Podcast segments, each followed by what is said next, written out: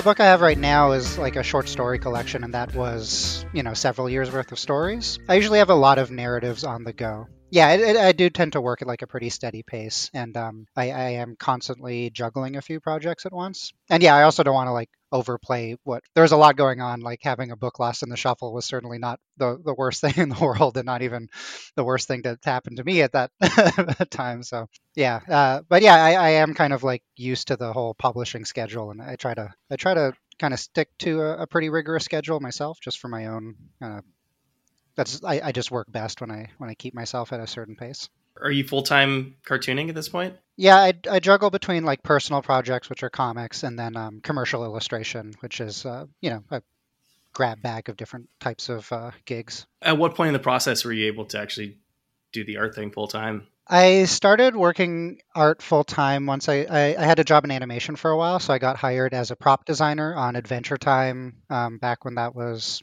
on the air. I was there for about, I guess, I can't remember how many seasons, but I was there for a little while, um, up until the show ended. That was the, the first time I'd worked full time. I was able to like quit dishwashing once I got that job, and then after after the show ended, I started gradually picking up more freelance work. It's been amazing to see over the past, I would say, probably 10 to 12 years, a huge number of the, the indie alternative cartoonists that I know are basically making a living off of animation. I mean, it seems to be it seems to be a complete game changer because obviously, I, you know, a, a, small percentage, if any, cartoonists are able to make a, a living just completely off of comics these days. Yeah, like I, I don't I don't really know that many people who can just do comics. It usually ends up being, which I think is common with like a lot of artists, is like a grab bag of things. But animation, for me at least, was like really huge in representing just like a, a even just having a, a, steady paycheck because I'm, I'm more used to the rhythms of freelancing, but obviously freelancing like changes month to month, week to week sometimes. Um, animation, just like knowing kind of reliably like what your next month will look like or what hopefully six months would look like was like a pretty big deal and, and one that I think is like for me I I I really um, found valuable. What do you mean when you say kind of reliable? I mean, uh, how how strict of a structure is it when you're working on a you know network cartoon show?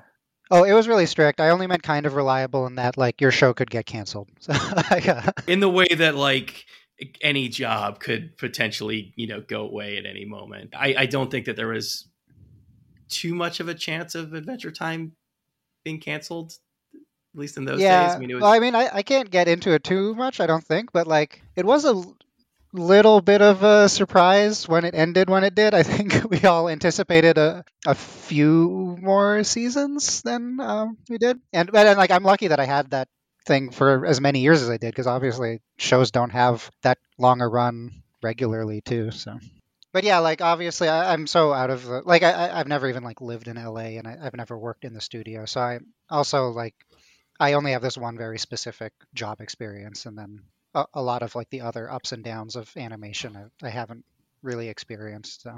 That must have been a conversation that you had. I mean, assume that when you're applying for a job like a, a, a Cartoon Network show that they probably want you to move to Los Angeles. Was that just not something that interests you? Part of it was that they, when they were staffing, um, like I already came on a little late. I came on season three, and um, they were already interested in working with people from like different experiences and like who didn't just cut their teeth in animation. Like they had they wanted you know someone with illustration from comics and then they could teach the animation stuff later because i had no formal training and I, I was like a lot of other staffers who were kind of the same. Our, our background was in animation. And I think because of that, they were like willing to be kind of flexible.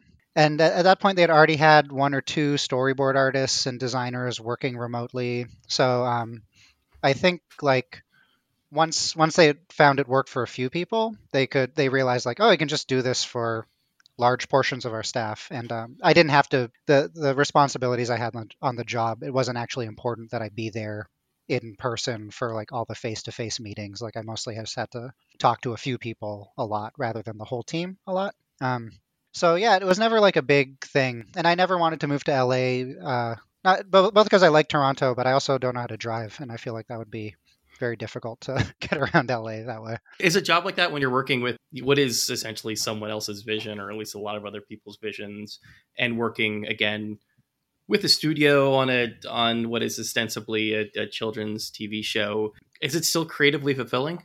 Uh, it was like there were weeks when it was a slog, and it was you know you're just drawing boring things. like I was doing like props and effects. So there definitely some weeks where it's just like I'm drawing like a car from five different angles, and it's you know just really difficult and tedious.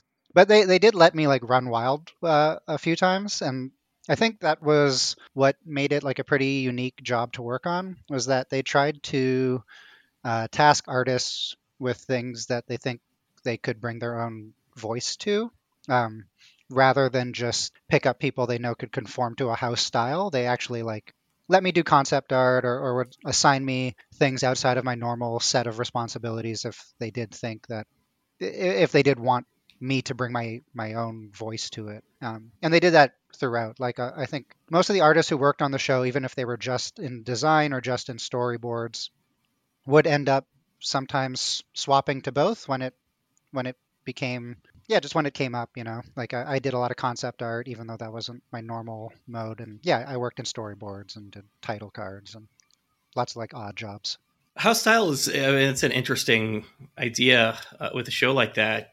I assume that even, you know, in spite of the fact that, again, they're drawing from what sounds like a diverse group of artists and people like you who work in indie comics who obviously like have perhaps different sensibilities, but there is sort of still kind of an overarching house style, right? I mean, there is like an Adventure Time style, and you do mm-hmm. ultimately need to adhere to that to some degree. Oh yeah, totally. And that was tough to get used to. I think what helped too is like Adventure Time more than some other shows. It I think because of its setting, like it being this sort of fantasy setting, it's like a little flexible.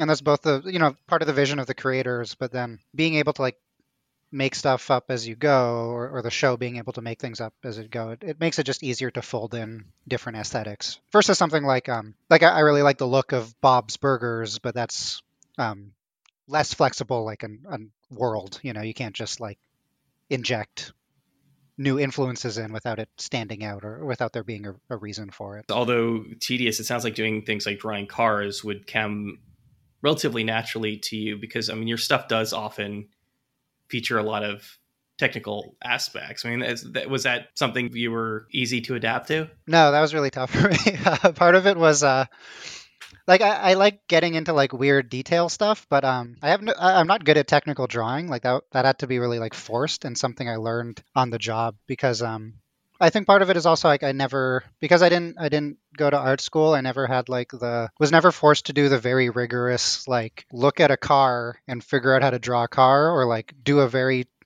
detailed architectural drawing. Like I think some artists do get that like very specific technical training and precise drawing skill because I was always just making like my own comics and zines if there was something that I didn't feel like drawing or didn't want to learn how to draw, I would just decide to cut it out of my comic. you know, like I, I never wanted to like learn how to draw a bike. So I just for a while had comics that didn't have bicycles in them until I felt like I wanted to learn how to draw it. So really being forced to like being assigned like, hey, you have to draw a car engine, look at a car engine and draw it. That was like my first time I actually got that type of like assignment. So um, it was a, it was a steep learning curve for me, and I, I people I, I worked under changed throughout the years, but like I really credit them for helping me learn very basic technical drawing skills. Do you feel like that, that that's had a marked impact on your comics work? Yeah, it's made me um, more confident in a cartoonist, and uh, but I also found that like working in animation, I would because uh, the the nature of that show in particular, like it's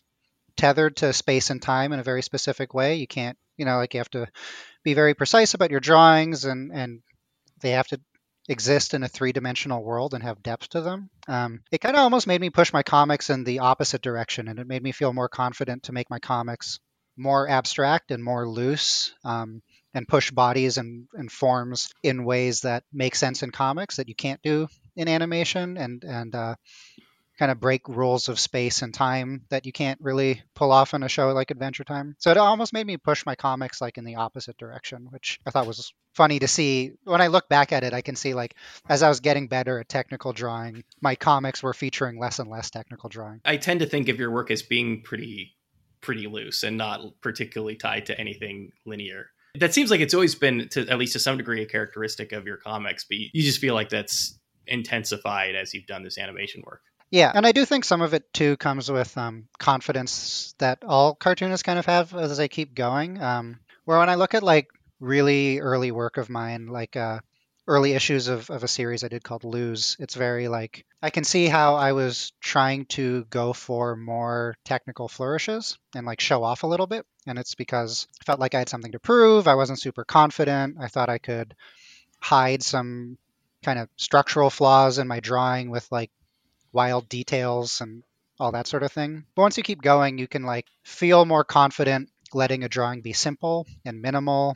Um, you become more elegant, a cartoonist. And I think that arc is very clear and like that's usually the arc of most cartoonists. It's like rarely that they get more and more precise. Like there are examples of that, but it's usually like they they get more loose and like anyone from like Jack Kirby to Jaime Hernandez or like Chester Brown. I think there's like a big element of that in Lynda Barry's work. Like I think it it's you see that a lot of like just people's comfort level getting relaxed throughout their careers. And I think that's been the case for me. Kirby's an interesting case because I think Kirby in this specific instance probably parallels your work more than those other examples because he he got looser as he had fewer as he, he didn't have to deal with the system as much anymore, right? I mean, he was working within the strict structures of these comics companies, and it's it's once he left Marvel, he was at DC, but once he left Marvel, he started he started doing the really weird stuff, and it was almost like he had this like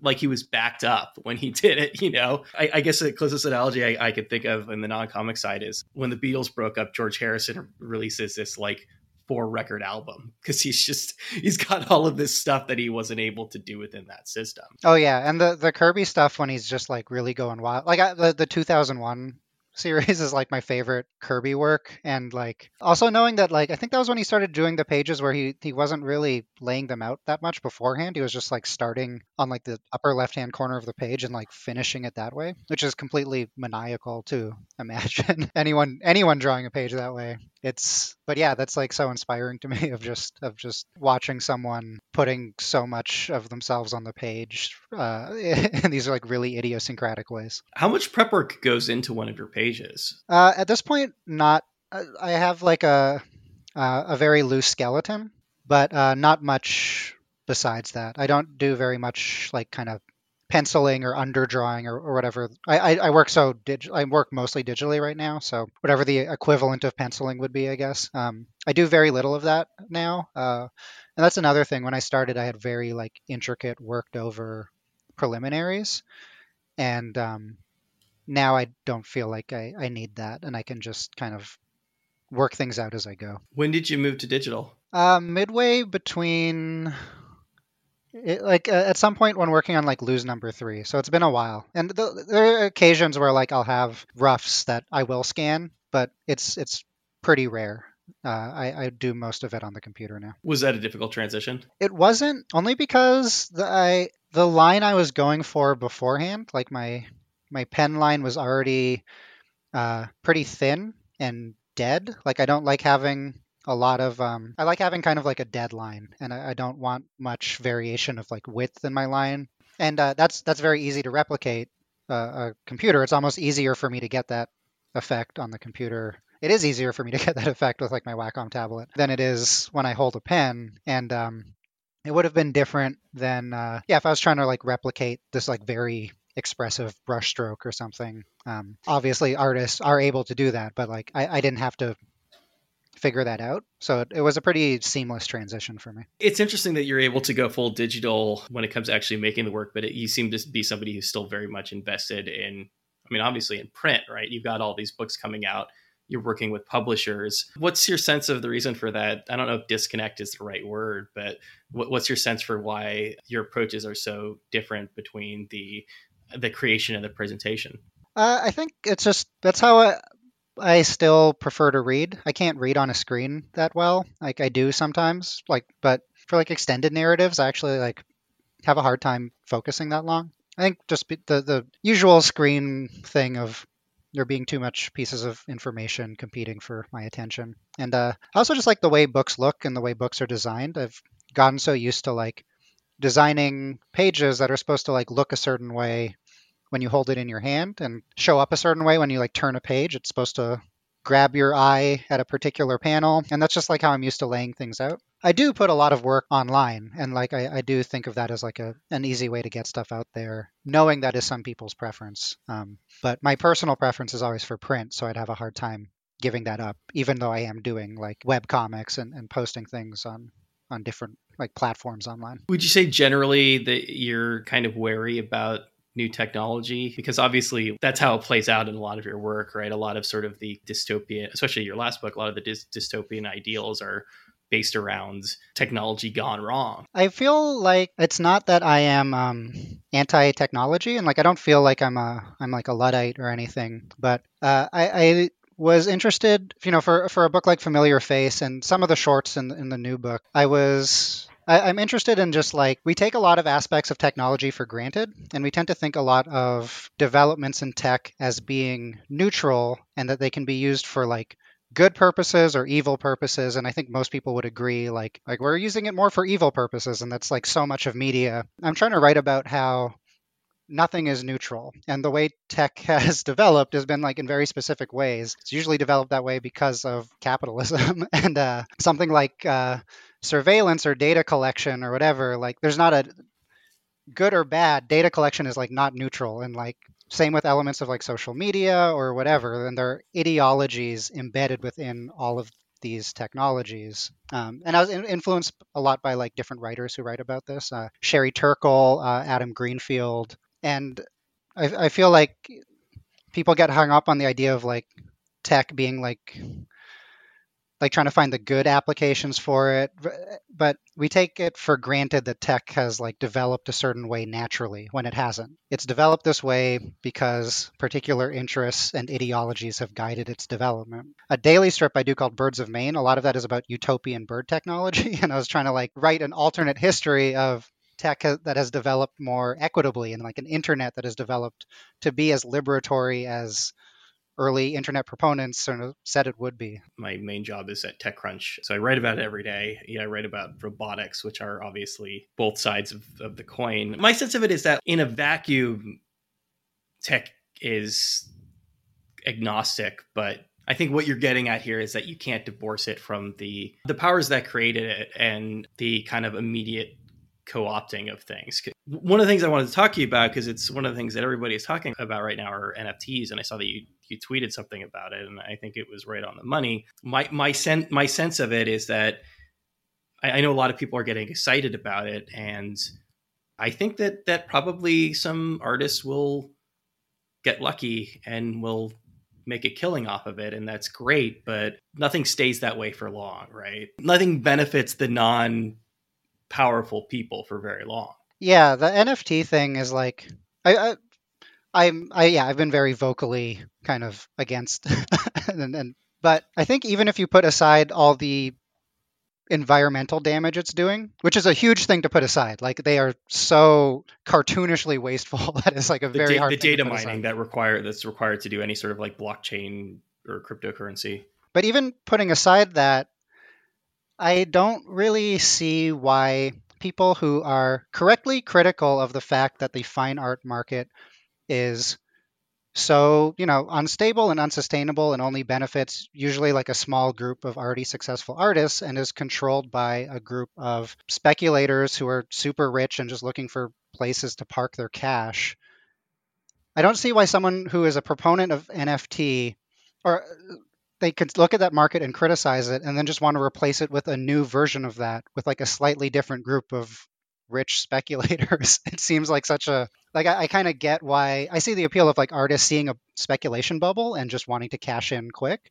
But the idea that this is like supposed to be some liberating or revolutionary intervention to just it's just creating a, a new crappy art market like why would we want to behold it, be beholden to another version of this honestly i think a lot of it's from, from the artist perspective I think it's desperation because we were talking about this earlier that it's just and I talked to really successful cartoonists. I had Dan Clowes on the show and like he's still selling his originals. Like that is like that's how he's making his money, right? He is mm-hmm. probably the best known alternative cartoonist in the world and he's he's selling his originals. It's just not feasible. I mean, especially you know you're living in you're living in Toronto. I'm in New York. Anybody who's in a major metropolitan city, there's just no way to survive making your art. So I think anything, anytime something like this comes along, there's a brief moment of hope that like maybe there will be a way for people to actually make money on art. Yeah.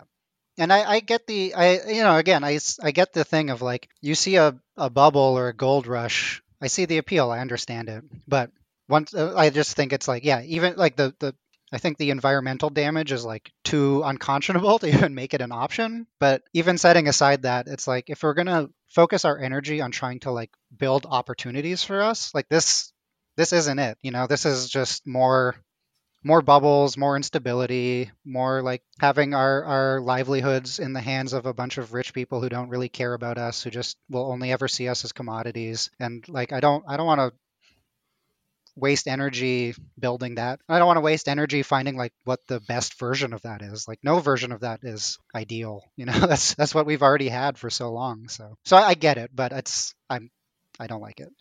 I don't want to be too bleak about it or, or or put too fine a point on it, but I mean, isn't isn't putting your fortune in the hands of rich people who don't really care about you just um, how you survive in a capitalist society? Isn't there just there's there's like some form of that, and and basically, it's at the end of the day, you have to figure out which lily pad you're going to jump to.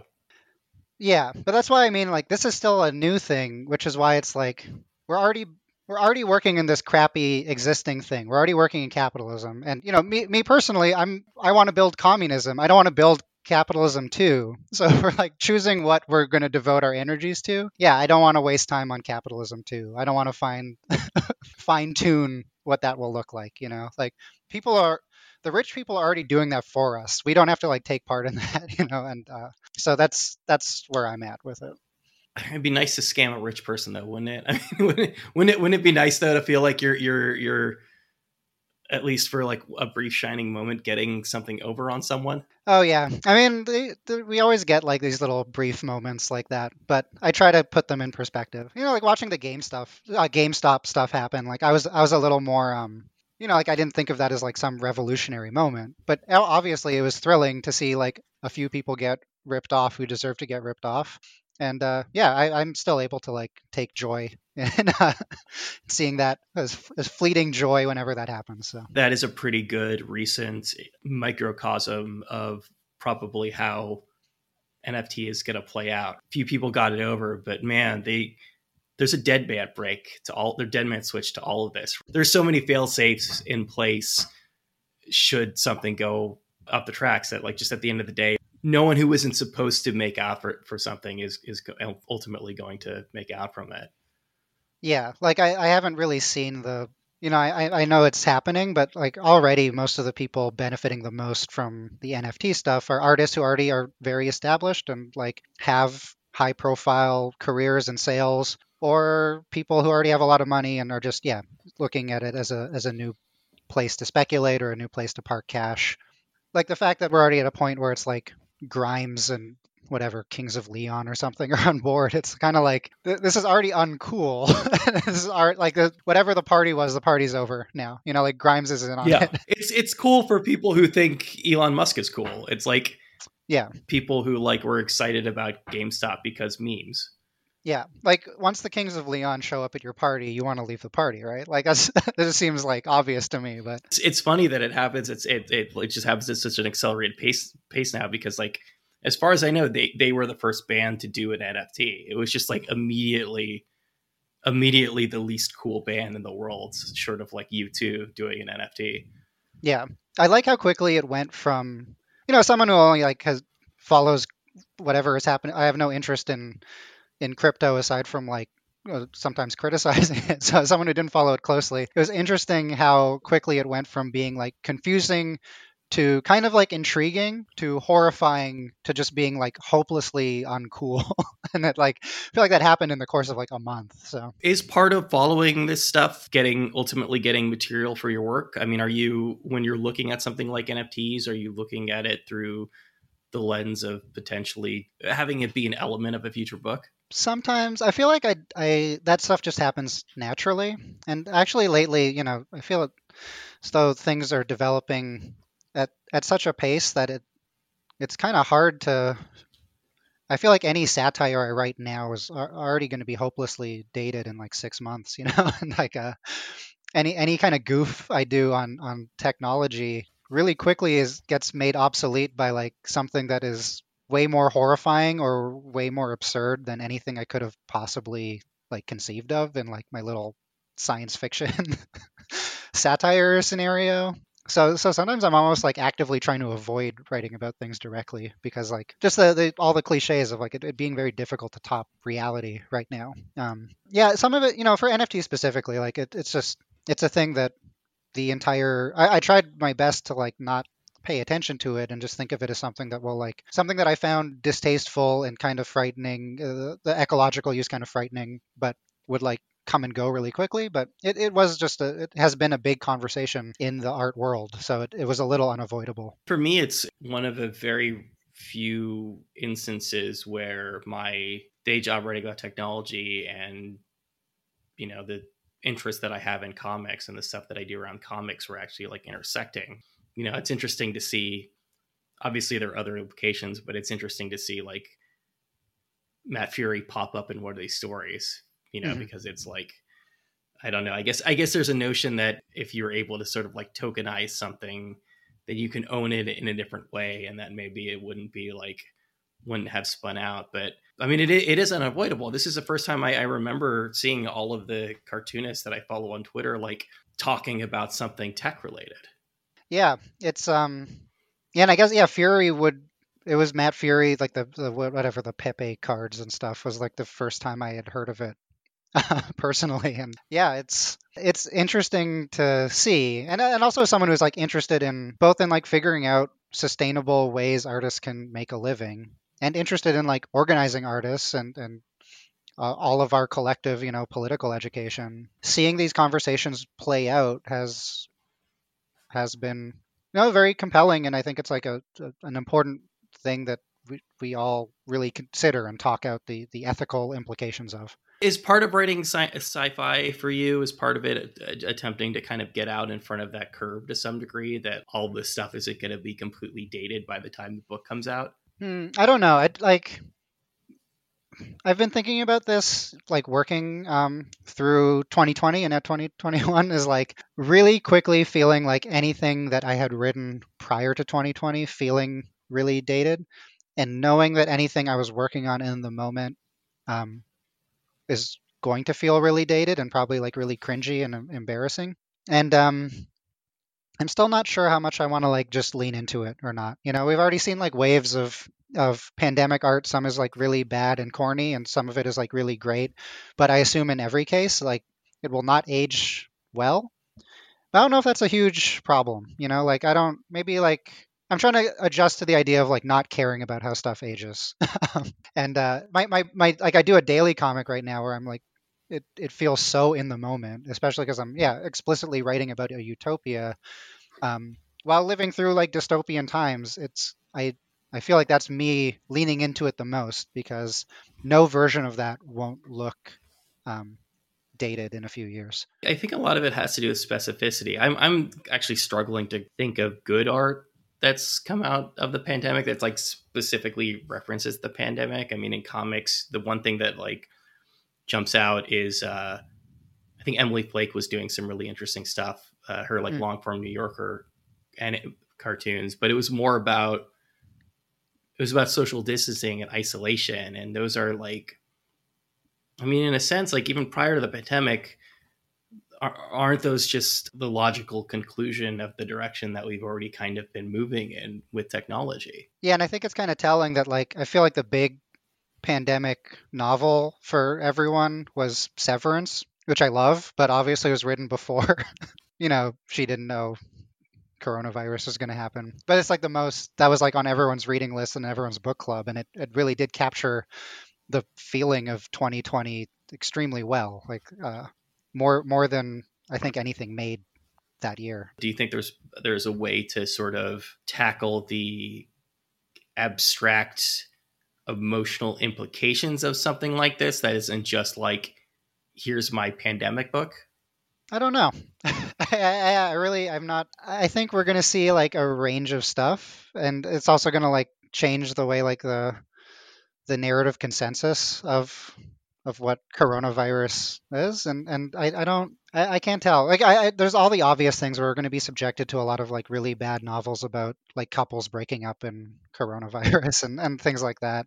And then I'm sure like some very excellent, and then also some very like horrible things written about the 2020 uprising. You know, um, seeing people try to cash in on that in in really cynical ways. You can already see. Yeah, like lately I've been I've been watching art from like the the Bush era and, and some of it was unintentional. It kind of came out of like, for some reason, deciding I wanted to watch all of the Saw movies in like a two week span. Um, I, I got no joy out of. Like, I don't enjoy the Saw movies at all, but they feel so much like like this is the Bush era of things. But um, but then watching like other movies made at that time that different that capture like different aspects of of what like living through the you know quote unquote war on terror was like um, has been interesting because they all do feel really dated and, and some of them are excellent some of them aren't. Uh, like I, today i like watched what's it called?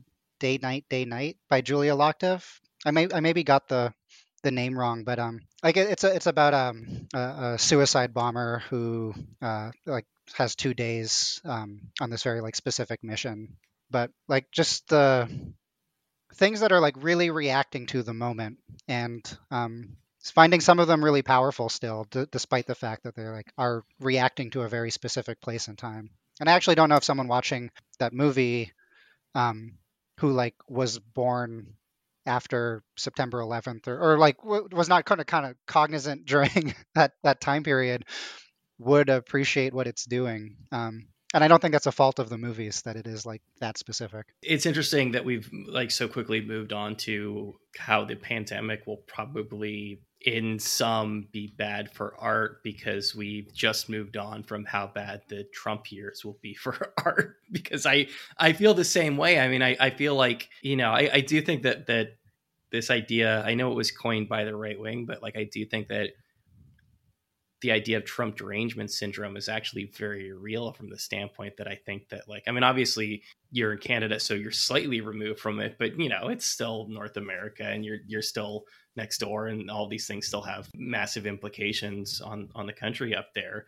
But I do think that like something like that just completely breaks our collective brain and I, I and everything just becomes so directly when you're dealing when you feel like you're dealing with uh, trauma everything just is such a direct reference to that trauma. And i think ultimately a lot of the art just ends up coming out the other end just being kind of cliche. Yeah i mean i, I remember in the moment um, after trump was elected already being annoyed at everyone predicting the slew of great art that was going to be produced. All the great comedy that we were supposed to get. Yeah and like uh it was a it was a thing of both like, well, I don't care. I don't. That's not a great trade off. And then um, it didn't happen anyway. so uh, yeah, that did, like you know there there was like some good art that came out of the past four or five years, but it, it didn't. That that was gonna you know and, and some good political art, but like that's just it was a silly a silly idea. Yeah, I think on average, some art is going to come out over over a four year period of time, but I don't think any of it isn't it. I don't think anything that we've seen. I mean, I, I certainly can't think of anything really being great art that is a direct reference to that moment in time. Although, like now that I think about it, I don't know having Bush as president. I don't know that like there are too many instances of really great art that you can point to that was a direct reference to, to that exact thing. Yeah, well, I mean, and I think in both during both presidencies, it's another case too where like well, and during the Obama, like during any presidency, the, the loudest stuff is going to be the, the, the worst. Like, I don't think we live in an era where like the most subversive stuff is going to float to the top anymore. But yeah, I like uh, you know, watching like Bush era art. I I saw Harold and Kumar go to Guantanamo Bay, which was uh, I hadn't seen before. Not not like a particularly great hard hitting satire. Um, no, but great art. I think we could agree it's great art. yeah, but it, was like an interesting like this is Bush era satire, like preserved in amber for us, and and finding it actually like a little toothier than most of the big pieces of Trump era satire, which was a little depressing to think about. That like this this was still felt like it had a little more bite to it than. I know people like the new Borat movie, but I just I think like if you compare the two Borat movies, you can see how much Trump broke us because I think the new one is just a lot. I don't think it. I don't think it has as, as you say. I don't think it has as hard of a bite. I think it is just a little dumber and a little little goofier, and it's not. I mean, the satire just isn't. It's just not as good as it was the first time around, and maybe that maybe part of it is. um Maybe part of it's just like you know he's probably past that that moment in time, but I also just think that it's just had a really profound impact on our ability to to create good satire. It is it is reassuring that still like you know because yeah we're talking about the, the most visible stuff and the loudest stuff but it's still always reassuring to me that like people are still making really radical work and angry work and subversive work um, and that like there you know hopefully those there become more ways to like foster that sort of thing. Like I just watched um, Empty Metal, which was like an amazing movie, and I, as radical as any sort of like piece of third cinema film I've ever seen. It's it's about um, a noise band that get recruited to to assassinate killer cops, and it's like a really weird punk movie. It's kind of in the tradition of, of Born in Flames, and it's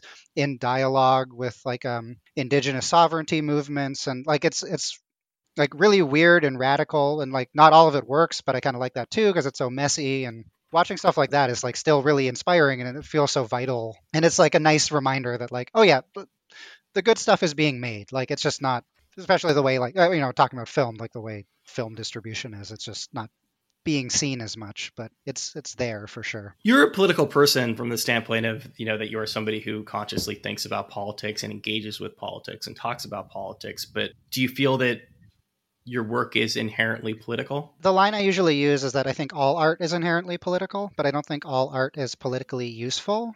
I would imagine that most people reading my comics would be able to suss out my politics pretty pretty quickly, but I do not believe that my comics have much political use. But I do think art can be politically useful, and I do movement work that I think of as like a little separate um, like I do agitprop that I think of as like a separate thing for my comics and have separate goals and purposes for my comics. But um, and hopefully that is a a little more useful.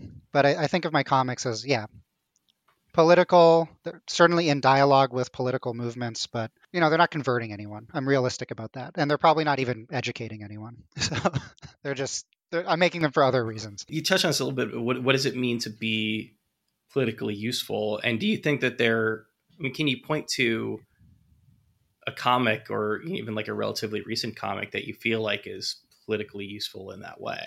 Uh, I think a lot of Sophie Yanow's work falls into into that category, but um, in particular, she did one about climate grief called uh, "What Is a Glacier." That I think is excellent. It's like very succinct. It's a really thoughtful and nuanced piece of writing, and like has a lot of emotion to it, like very uh, a very like sophisticated take on a very specific type of grief, but um, is also pretty useful as something that could be a piece of political education or, or something that could mobilize someone reading it. Um, and I think that is like an excellent comic example of that. And there, there are other artists who work, like Ron Wimberly is someone who I think, uh, you know, does such like a wide range of work, but uh, Ben Passmore as well uh, I think would be good examples of like artists who are who are making work that like succeeds on an artistic level, but could be mobilizing in other ways. Probably on a whole easier, maybe not easier, but but more accessible in short form work. It sounds like you know in terms of like actually getting something in front of somebody and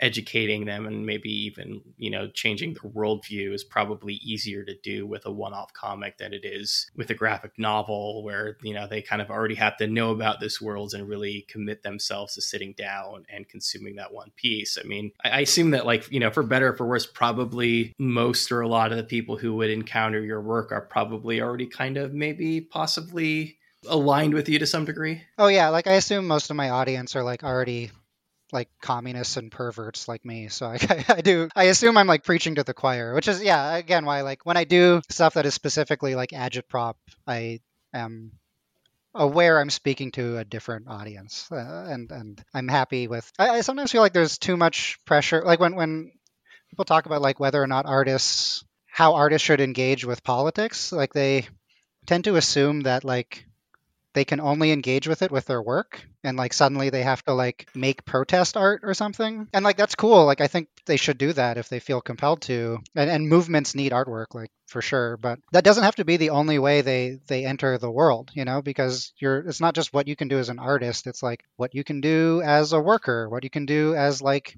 a tenant or neighbor or member of a community or, or whatever. And uh, i sometimes feel like in art people get too focused on like what they can do through their art when that's just like one that's just one thing and will rarely be the most important thing. It isn't it isn't. I mean obviously it's not like it's not as you say it's not direct action but for a lot of people especially if you're a prominent artist it is it is a very it's the most forward facing thing that you put out into the world. Being compelled though is an interesting word. Do you feel that compulsion in your own work to be political? And and do you feel like you've moved more in one of the directions as your career has progressed? I don't and part of that is because like i, I work in such like a you know I, I think i have like a healthy audience and a very supportive audience but I, I work in such a niche thing that i don't really feel much pressure to write any which way. Like i feel like stuff can just come pretty naturally and i write about the stuff that's on my mind and uh, frequently that will be things related to politics. And yeah like i said i think anyone would read my work and be able to like very quickly suss out a lot of my core beliefs. But um, i don't feel much pressure to write any which way i find. Obviously for a lot of people things have been bad for a long time. And i think a lot of people feel that things have been markedly worse in recent years. It, it really accelerated now over the past year. I certainly feel like i've become more political and that my politics have shifted over the past four years, and particularly in the in the last year. When people feel desperate and uncomfortable, those things really start to to surface in ways that they hadn't before. Yeah, I think a lot of people are, are forced to, myself included, like re-examine aspects of their worldview because the world is changing pretty rapidly beneath them. Like it'd be hard to it'd be hard to not take stock. And it's been it's been interesting to see so many people take stock right now and and encouraging you know it's like it makes me feel optimistic that, that, that that's happening. Generally when when you look at the the political events of the you know particularly of the past year where do they leave you? Are, are you encouraged? Are you more hopeless than before? I think any I think any socialist has to have like some amount of like suspending their disbelief because so much of it is like believing that left to our own devices we will actually like bu- bu- like build the equitable better world that but like i don't have proof of that you know? So like there has to be that it's that homer simpson quote of like in, in theory communism works in theory. Yeah like we just we just have to like we don't have the proof yet we just have the hope you know? Um and i think there, there's some amount of that and then um but yeah i think of like when i think of 2020 i think of like some of the most intense feelings of despair I've ever had, but then also some of the most intense feelings of optimism I've ever had. And I'm sure it'll take me a while to really track to reconcile. Yeah, because like I, some of the defining memories I have of 2020 were like the the uprising, which like saw mass mobilization of people in a way that was like really inspiring and will have like long lasting implications and like um uh, and, and, and on you know, uh, in Canada's side of things, like I don't know how much coverage there was of um, the pipeline blockades um, or uh, the, the railway blockades uh, against the pipeline and like things like that. 1492 land back was also a thing that happened in, in this country. And um, so yeah, the, the most optimistic I've ever felt and the most despair I've ever felt. And I, I think that's a lot of people where like the, the joy I felt at watching like a police precinct burn with the grief that like I think everyone is still processing of, of watching so many of your comrades get brutalized and, and seeing all the death counts and, and things like that. And I'm sure it will be a long time before we can really take stock of, of it um, if we ever could, you know. So have you found that all that's transpired over the past year has had an impact on your ability to do work? Yeah, I've had a hard time. I think, like most artists, I've had a hard time focusing. it's uh, I, and I think it would be it's it'd be wild if anyone could. Part of part of why um, I picked uh, the the daily comic I'm working on as a project is because it it does take place on the moon amongst birds, and it feels like it, it's easier to focus on that than to write like a human being living on planet Earth right now because like I don't I don't know what I don't know what that looks like. I don't even know what like it looks like in my own life anymore. So it's it's easier to write birds right now. The work that's in the new book, uh, there these are stories that you have been working on over the years. But do you find that it's easier for you to work short form these days? Uh, in general, I, I am always been more comfortable writing short stories. Um, I, you know, I've done, yeah, I've done graphic novel length things a few times now, but I still kind of think of myself as a short story specialist. And when I work on longer narratives, the way I tackle it is usually in small pieces, like a daily strip or a weekly strip. And then some of my other books, even though they come out like in one seamless thing. They were things that I was uh, working on as like serials on Patreon or, or breaking down into chapters because I, I, still tend to like focus on the small bits that it's just easier for me to manage.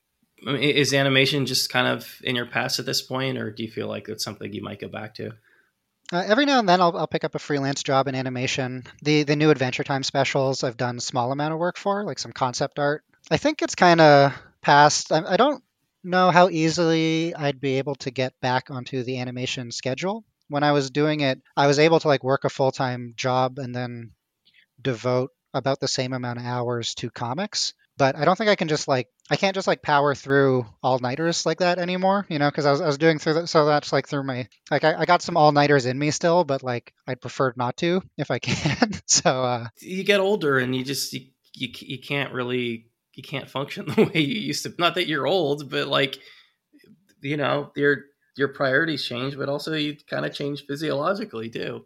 Yeah, and, and the other thing too is like Adventure Time. Like I really enjoyed working on, but it's not like I just loved animation design so much that I'd, I'd work on any show. And like I, I, tried out for some other shows, a lot of them rejected me, you know. So like uh, uh, I it might not even be up to me. Like I maybe I was like a right place, right time for Adventure Time, but there's a good chance I just like don't really mesh that well with the industry and its schedules or, or other shows and its demands and I'm, I'm I'm totally fine with that. Yeah, I mean one thing that that comics affords you which like practically no other creative medium does is that you really barring barring some degree of outside influence, really get to create your vision from top to bottom.